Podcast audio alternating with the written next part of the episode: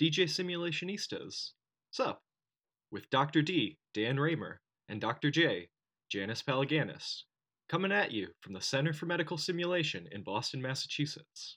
So buckle up your mannequin and let's roll.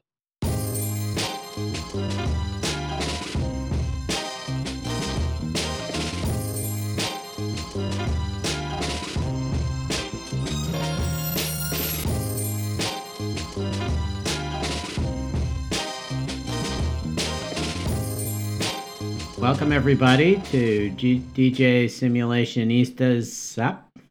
Sup, Uh, Dan? Sup, Janice? Uh, so I have today three of my favorite people. Janice Palaganas is actually going to be an interviewee today because I'm going to interview her. Uh, Roxane Gardner and James Lipshaw. They are uh, a group at the Center for Medical Simulation who has put together a virtual campus and that's all a big mystery to me. And so I wanted to interview them about what in the world they're up to. Maybe some brief introductions. Janice, I think people know you, but uh, maybe a, a couple sentences about you. So, I am the Director of Educational Innovation Development here at the Center for Medical Simulation. Um, I have received, um, as a co principal investigator with Roxane, a grant from the Josiah Macy Jr. Foundation. It's a board grant to create what we're calling the virtual campus, which is an interprofessional community of practice. I'm sure we'll go into what that is in a minute. And so that's really where all of my time's going, besides uh, teaching for the Institute for Medical Simulation as well. It, it always amazes me, Janice, uh, that such a small person can have such a long title. Uh, along with lots of abbreviations after her name. It must be a burden. A burden. My favorite one is the CFL1, Yeah. the CrossFit level one. Oh, that's right. I forgot how muscular So I you have are. to say, Yes. I have to say to our listeners that Dan had suggested I put it on my list of certifications after my name just to see if people actually recognized or cared. Can I can I bring up a complaint while we're on uh, titles that go after people's names? And maybe I can bring this up with Roxane, who's on the IMSH planning committee. So when you go to sign up for IMSH, there is every possible abbreviation and title you can put uh, after your name. You know. Uh, RN, PhD, and all the thousands of other ones that people have that I don't understand any of them. What there is not, and maybe it's because I'm the only person attending IMSH with a master's in fine arts, there is no option to put MFA after your name, which is my most prestigious title, and I would like it on my ID. I would like to have a master's of fine art. I will I will speak to my leadership. That would be team. lovely. Thank you. I appreciate that. I think we should introduce James Lipshaw now. Yeah, I like that I've complained before even introducing myself. James, this is your opportunity. Uh, yeah, so hi, uh, my name's James Lipshaw. Um, if you've listened through the whole series of DJ Simulationistas, you may recognize me from uh, the zeroth episode where I interviewed Dan and Janice. Uh, I also produce DJ Simulationistas, so I'm always here, I just don't normally talk. So I am the uh, instructional designer here at the Center for Medical Simulation. Um, so I work with all of our uh, media and video production. I produce this podcast, um, and I work in the virtual campus helping to design the activities, um, the various media that we're putting out, um, some of our sort of marketing and outreach programs, and I work with our learners as well. Um, so, hello, it's nice to be back. I'm always here, but it's nice to be talking again. Thank you, James. But the most important thing about James is that he shares an office with me now, which shows what great tolerance he has. Roxane, how about uh, how about a little introduction from you? Okay. Well, my name is Roxane Gardner. Hello, everybody. And I have a, a few hats, but I've been with Center for Medical Simulation since about 2002 and uh, delighted to have been uh, part of our labor and delivery simulation uh, crisis resource management program um, with my colleague Toni Walzer and uh, assumed a couple of other hats more recently the uh, director of our Simulation Fellowship and International Scholars Program, and senior director of our clinical programs. So it's a mouthful. And I don't have an MFA, and I would love to have one. It's very expensive, and I don't recommend it. so, so I would point out that uh, Roxane Gardner has taught me uh, everything that I know about misbehaving uteruses uh, that anyone would ever care to know about. I uh, uh, am horrified by the thought. So um, we've done lots of labor and delivery courses uh, together under her leadership. So, um, so let's uh, let's get into talking about this uh, virtual campus idea. So, as you well know, uh, I'm a bit of a uh, iconoclast about uh, online services. Uh, it, I've at my advanced age, I find it kind of overwhelming, and you know, I can barely do Facebook, which apparently is completely uh, outmoded according to my children. So, so you guys are trying to do simulation uh, uh, teaching of some sort online. Tell, tell me what the what the goals are. Well, it's not just simulation. It's um, for any interprofessional healthcare educator. Um, we do start our beta testers right now are our graduates who are simulation. And so I could see how that could be confusing. So, Dan, you talked about being sort of not enamored of online learning experiences. And uh, I have to say, I was quite uh, skeptical myself until I enrolled in a master's program for health professions education with uh, Mass General Hospital Institute for Health Professions. And it was a, almost a complete online learning experience. And I have to say, I was quite changed. I, I was definitely transformed by that experience. So I could have shared your skepticism uh, not too long ago, and now I'm happy to say that I really found that it was a, a, a great experience, and uh, and it sort of propelled me into really truly believing in what we're trying to accomplish in the virtual campus. And so the virtual campus is um, gotten its start financially through a wonderful grant from the Josiah Macy Jr. Foundation. And when we made our first proposal uh, to the Josiah Macy Foundation, uh, we had envisioned this online learning in the virtual environment uh, for simulation based interprofessional health educators.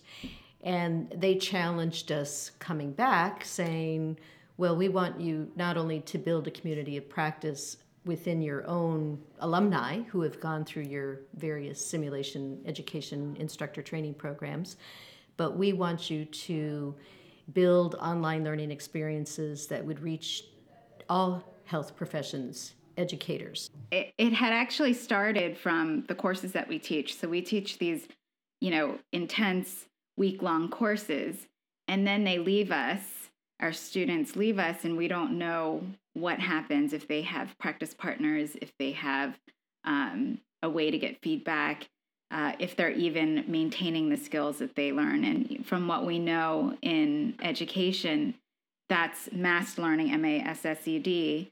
Um, and so if you think of your students in university settings, that's like a semester long. Um, but to and to be able to gain these skills and knowledge, you need to have some sort of spe- uh, massed learning, but to be able to maintain it and sustain those skills and knowledge and improve upon them, you need to have some sort of spaced learning.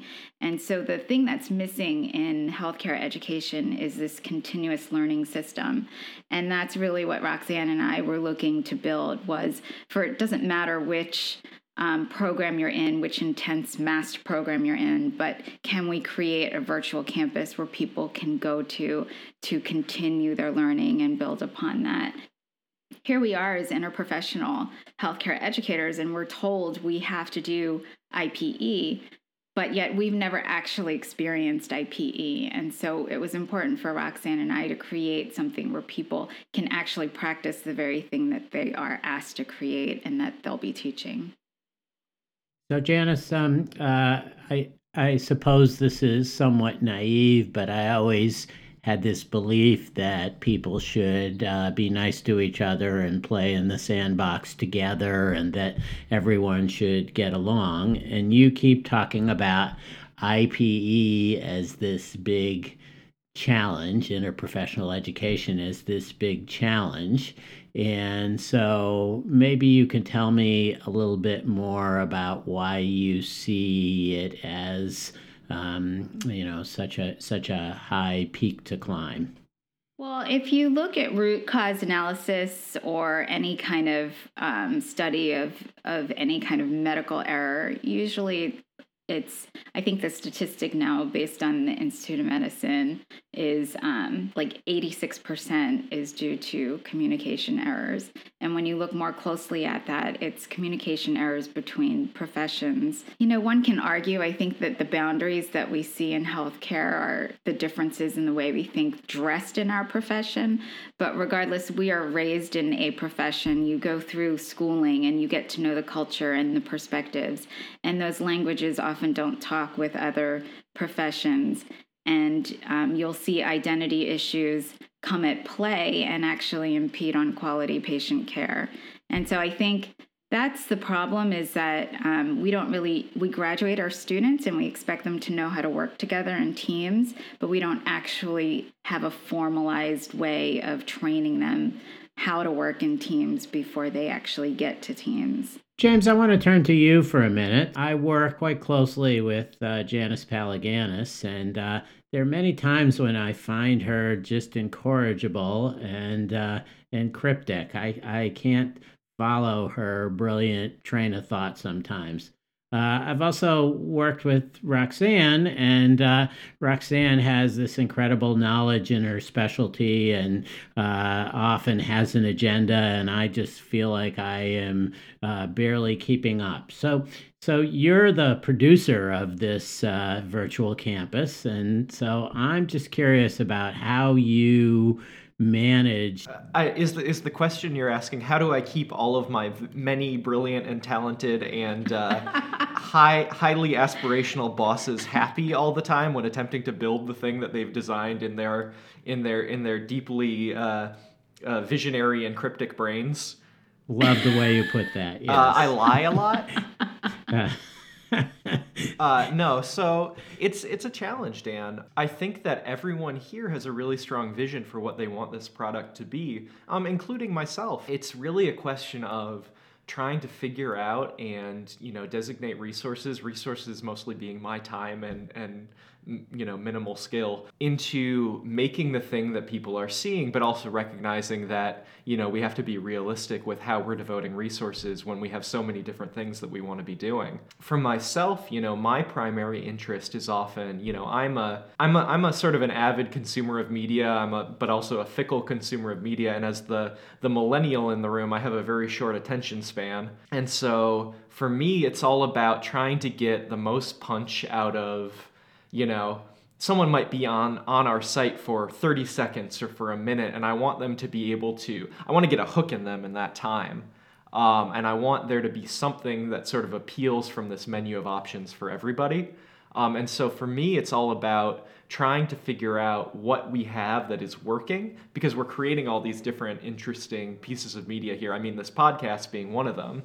Trying to figure out what's working and trying to figure out how to do basically more of that um, and we've been doing this wonderful sort of six month beta test with uh, about 140 viewers 140 listeners where we're playing with a lot of different things and getting you know and doing individual interviews with the people who have been playing in those in those sandboxes and trying to figure out what is working and what is not working and moving forward with the things that are working with the things that aren't working saying you know do we you know, looking back, does this have value? Does this not have value? And trying to be really objective and really honest about what's working and not working. So when we bring it to the public, we've tested and figured out hey like this isn't just us we've talked to people we've talked to a huge cast of people across all sorts of different allied healthcare fields and this is what we think people have identified as their need and we're trying to address that need it's not just coming from us from the top down so that's what i'm i'm trying to do in sort of serving all of these different masters here that, that that's so cool because uh, I, I hadn't thought of this before, but uh, it's really uh, an interprofessional exercise. Uh, we have Roxane, the uh, academic obstetrician, uh, Janice, the, the can do nurse practitioner, uh, Dan, the geriatric, I can't remember what day it is, person, and the millennial. You're, you're really. Yeah. Yeah. you're really trying to practice, get us to practice uh, working interprofessionally. Uh, and of course, that's a challenge. Yeah, and uh, you know, I'm I'm perfect for that role because I'm used to dealing with 11 year olds all day. I'm a, I'm a former middle school teacher, so so so so hurting you guys is, is is really right in my wheelhouse. Uh huh. Uh huh. Yeah. Uh, and I would agree. I think that is James does so well. Um, what we try to achieve at the Center for Medical Simulation, which is practicing what we preach and just putting this entire thing together you know focusing on the common goal and really trying to work together to get there it's i mean it's so key in interprofessional education and it has been an ipe experience Great. By the way, can, um, in my defense, can I say that I am an open book? I I just don't have a table of contents, and that's why you think I'm cryptic. and James, that's that's an James excellent is my table of contents. Like he puts the table of contents together. I'm as transparent as transparent can be, Dan Raemer. Right. So, so I should always check with James to figure out what you're talking about. That's not a terrible idea, and there's I think a couple people in this office who already sort of run that system. So it sounds to me like you've been doing lots of experimenting, and uh, uh, maybe maybe Roxane, you could uh, you could take this question. So we do a lot of discussing of how to improve from things that didn't go well, some root cause analysis sort of stuff. We've we've uh, uh, talked a lot about those things in our clinical courses. Things must have gone wrong in your development of this virtual campus. Things that you now uh, wish you had done differently. Uh, tell me about some of the some of the bloopers. Well, I, so in retrospect, why did we agree to produce 16 different modules?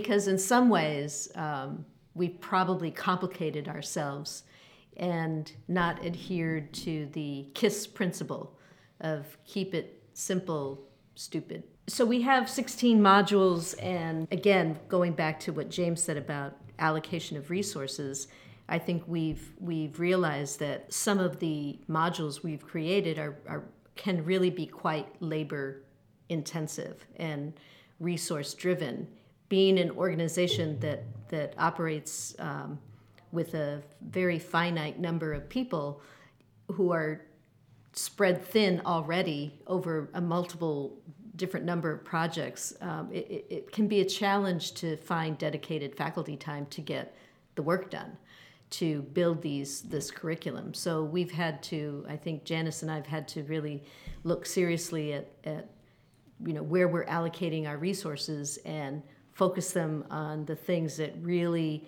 encapsulate what CMS is all about, which is building opportunities for improving your practice and, and delivering feedback or uh, doing uh, a great debriefing and, and that sort of thing. Roxane is right on to something I, th- I think for those people that are looking to create any kind of online platform education to really know the difference between entrepreneur and intrapreneurship, which is very different. And um, you know, if you if well, wait a minute, wait a minute, you just you just melted some large portion of my cerebrum there. yeah, can, can we unpack what so an entrepreneur is, is when you're starting something new. An intrapreneur is when you are starting a new program within an already existing program, an already existing institution.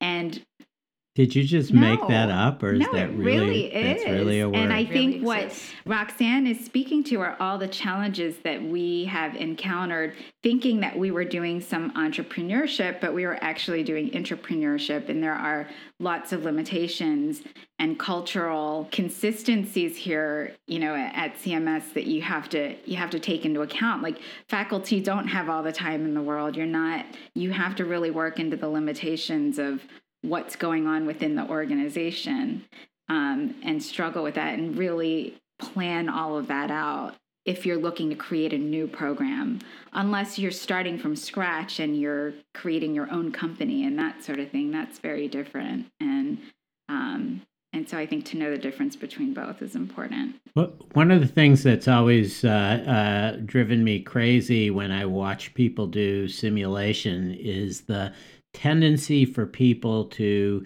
teach exactly the same as they would at the bedside. So there's an analogy here that I want to explore with you. It sounds like what you're really trying to do is create modules where uh, people are active as opposed to uh, be passive. And so much traditional teaching is passive, and there's got to be a strong tendency among faculty to just want to talk and tell people uh, what they know. I'm guessing you must have to work really hard to avoid that tendency in your module. So, so how do you how do you attack that problem? So the thing that I'm thinking about as you say that, Dan, is uh, you know coming from my background in sort of arts and education, there's a very famous book and quote and sort of way of thinking about about media, which is uh, which comes from uh, Marshall McLuhan, which is just that the medium is the message, the platform and the method and the material and the the medium literally that you're using to transmit all of these different kinds of information are what is being transmitted. It's not just that you know simulation or video or podcast or whatever is a is a pure and clean and unsort of I'm, I'm going to use the word tainting. It, it's not like it doesn't that information doesn't come through untainted. Whatever you are using to transmit what it is that you want to transmit, whatever information that you want to get across is completely altered and affected by the way that you transmit it and the medium that you use to transmit it. And so I think that we actually do a pretty good job of thinking about, you know, simulation versus debriefing as a conversation versus video lecture versus interactive online lecture versus in person lecture versus in person conversation. All of those things are different media. And the way that I think that we do teaching within them is, is all different, at least here at CMS. And so, all that I think that you really have to do to make that work is just sort of be considerate about it and like consider what is the the way that people are receiving this? How is their attention going to be drawn? What are their senses are what if their senses are going to be implicated in the experience?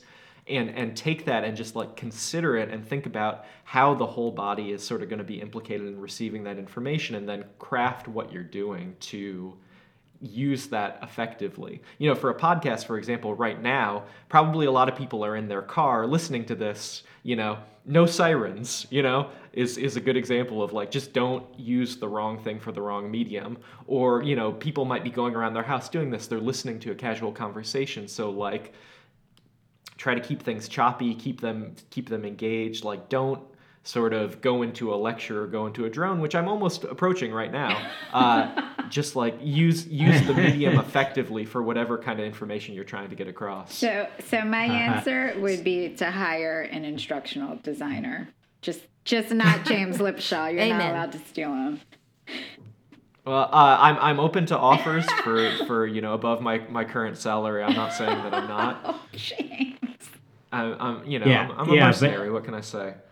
But other organizations couldn't u- offer you uh, such an esteemed office mate. Uh, that's that's true, Dan. That's certainly true. And they probably couldn't offer me a, a, a, roommate who who snowbirds for half of the year and gives me my own lushy uh, office to myself that no one can take because it's still Dan's. Well, that's true. yeah. It's it's a pretty sweet gig, I have to well, say. Can I just expand yeah, yeah. on on why I think it's so important to hire an instructional designer? I, I think that the number one challenge with creating this virtual campus has been the ever changing online trends. And it's it's like you have to think ahead. You can't just go off of what exists. And I think the most frustrating thing is the research that comes out of the online world. For example, right now we're trying to figure out business models, you know, how much people would pay for and what modules we should create in the future that people would pay for. And the research shows that people don't know what they would pay for. I mean, so it, it's like just taking stabs into and taking risks constantly to figure out what people actually like. And so I think the beta testers are so key to all of that. Yeah, and to add to that, um, we had a really great piece of feedback from one of our very, very initial testers who was actually someone who had not engaged super well with the program. And what he said was, you know, when I get on to go to this site, I'm not just competing with other online spaced learning programs for, for my attention. I'm not just competing with, oh, you know, there's this lecture that I could listen to or there's this. You're competing with, oh, I want to listen to this, but actually I got distracted by checking football scores on ESPN. You know, oh, I wanted to listen to this, but I got distracted by looking at a stupid tweet on Twitter, right? Like, we're competing not just with other things sort of in the same field. We're competing with every sort of distraction of every kind of media that you could sort of have access to online. And so it's really important to not just think about what are we doing from a pedagogical perspective, but also from a how do you get people to want to access the thing you know that you're making in the sea of other sort of lights and shiny objects and magpie things that they could grab at you know and that i think comes down to finding what you think really works as someone who is someone who exists on the internet and trying to replicate that, trying to replicate whatever places you go to as sort of a this is where I want to spend my time and attention when I'm on the internet, um, and making our site be like that. It's, it seems like there's a really difficult balance between uh, edutainment, the the entertainment piece of that uh, uh, that phrase and the uh, educational uh, uh, piece of that phrase.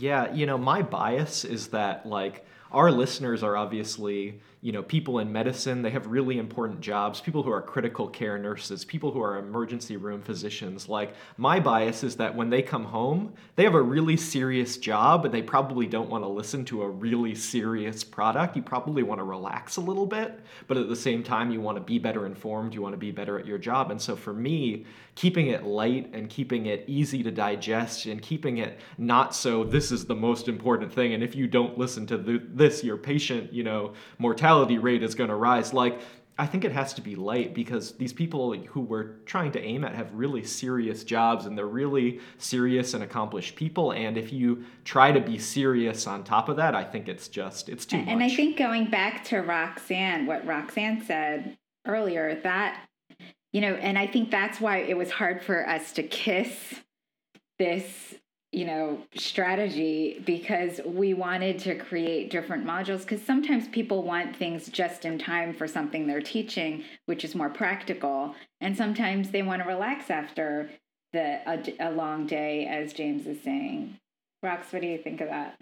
When janice and i were envisioning the various modules there was never a time when we would we were thinking to create some type of lecture format.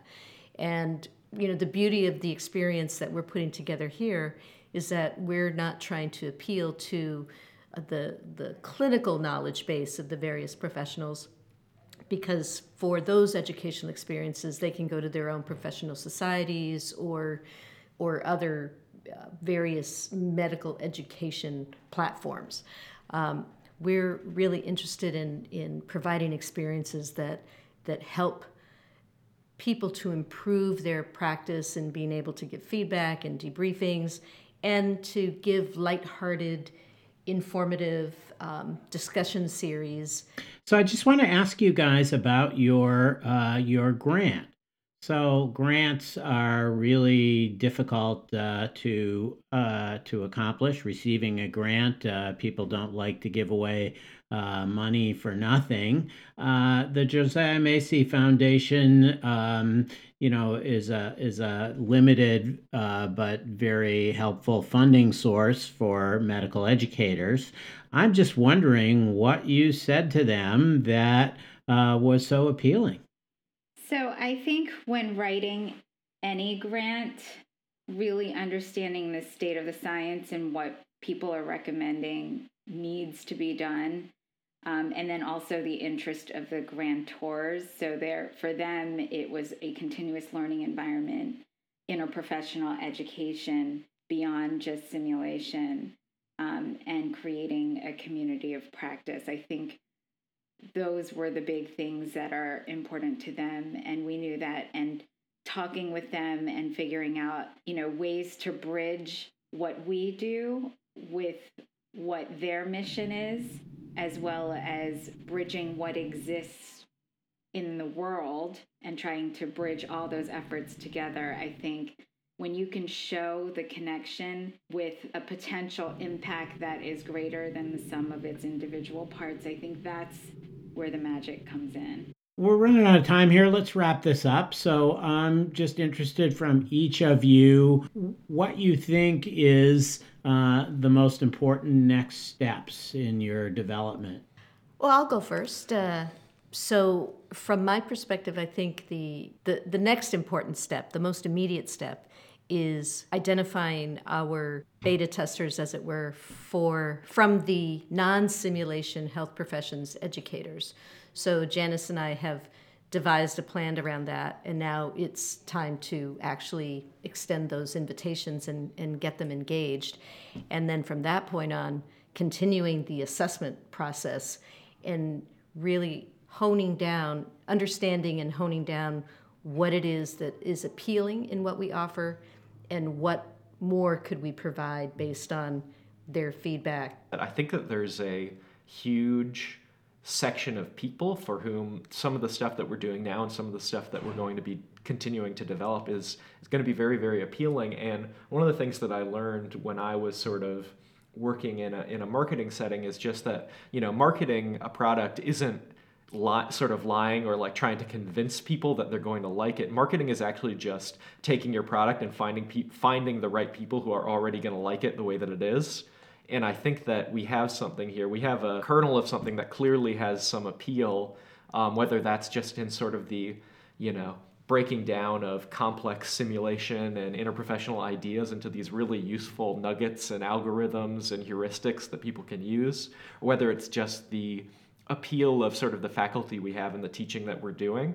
Um, and I, so I think it's just a question of finding the right people who are going to want to listen, who are going to want to want to watch, who are going to want to engage, and putting it in front of them, and we'll get a response just from that. So my take-home message here is that uh, I better uh, I better get online and see what you guys are up to because uh, it sounds more interesting than the endless political articles that I tend to read. Um, so I'm, I'm looking forward to that. So, uh, so I just want to thank you all for uh, uh, speaking with me today, and I look forward to more uh, simulationistas up with uh, with Janice. Thanks, Dan. It was great being on this end. yeah, thank, thanks so much, Dan. Thank you guys. Thanks for letting me guys. talk today. Happy to have you talk. DJ Simulationistas, what's up? Is brought to you by the Center for Medical Simulation Find out more about CMS and learn about our simulation instructor training and course offerings at www.harvardmedsim.org. Thanks so much for listening, and we'll see you next time.